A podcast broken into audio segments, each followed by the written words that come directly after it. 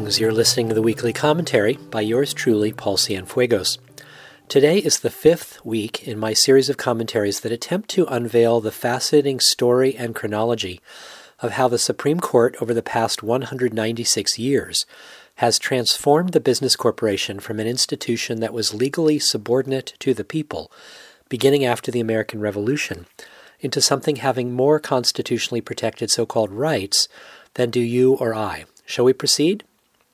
Since 1886, every time human beings have won new rights, like in the Civil Rights Act of 1964, corporations became eligible for them as well. This does not bode well for the future of the United States as a democratic society, so we, as concerned citizens, absolutely must shift gears in our activist work and start to figure out how to dismantle these corporate rights before it's simply too late. But let's get back to the history lesson. In 1971, women finally got constitutional protections as persons under the 14th Amendment in the case Reed v. Reed. There were earlier cases where it was assumed that women had equal protection, but this was the first case in which the Equal Protection Clause of the 14th Amendment was ruled to apply to women, finally prohibiting differential treatment based on sex. Now let's not forget, corporations won access to personhood under the 14th Amendment in 1886, but women didn't gain access to the 14th Amendment till 1971. That's 85 years later. No wonder corporations have so much legal and political power and women have so little. In 1976, in the case Buckley v. Valeo, the Supreme Court ruled that political money is equivalent to speech that to limit how much a person can contribute to an election is to discriminate against their constitutionally protected right to speak. A truly unbelievable and appalling decision. The most prominent portion of the case struck down limits on spending in campaigns, which is when corporate persons started to drown our elections in their money. This is 34 years before the Citizens United decision, which some in the media claim is the beginning of massive corporate spending in elections, a claim that is clearly patently false.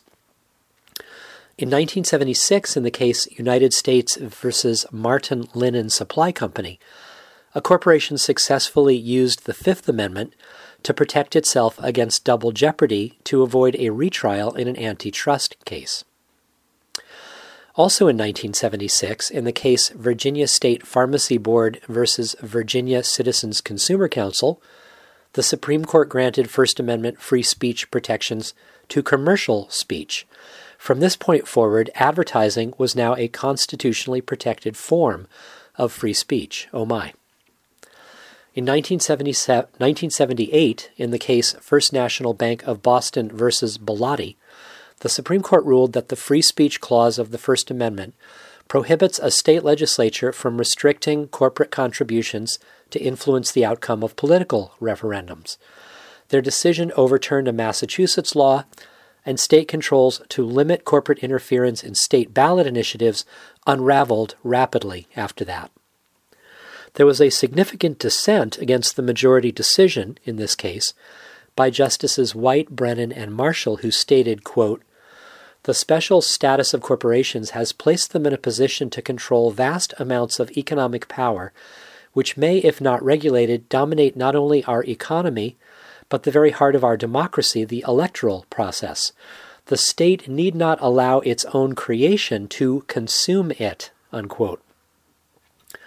In 1978, in the case Marshall v. Barlow, corporations won access to the Fourth Amendment's right against unreasonable search and seizure.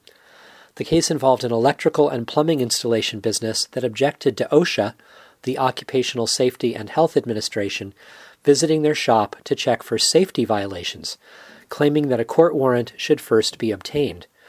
This decision has made it close to impossible for OSHA to do its job. In 1986, in the case Pacific Gas and Electric versus Public Utilities Commission, the court drastically expanded a corporation's First Amendment free speech rights by upholding the corporation's right not to speak and protecting the corporation's freedom of mind.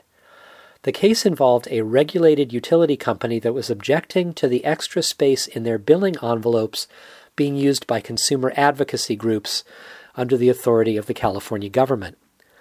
There was a wonderful dissent by Justices Rehnquist, White, and Stevens who stated, quote, to ascribe to such entities as int- to, to ascribe to such entities an intellect or mind for freedom of conscience purposes is to confuse metaphor with reality. Unquote.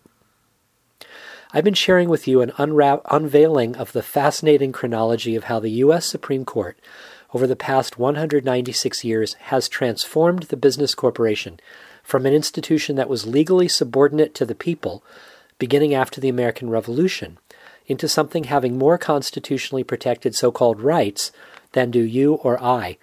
We'll be continuing with this timeline for one final week next Tuesday. That's our sixth episode. You've been listening to the weekly commentary by yours truly, Paul Cienfuegos. You can hear future commentaries every Tuesday on the KBOO Evening News in Portland, Oregon, and on a growing number of other radio stations. I welcome your feedback. You can subscribe to my weekly podcast via iTunes or at communityrightspdx.org. You can sign up for my twice monthly updates at paulcienfuegos.com. You can follow me on Twitter at cienfuegospaul. Thanks for listening, and remember, we are the people we've been waiting for.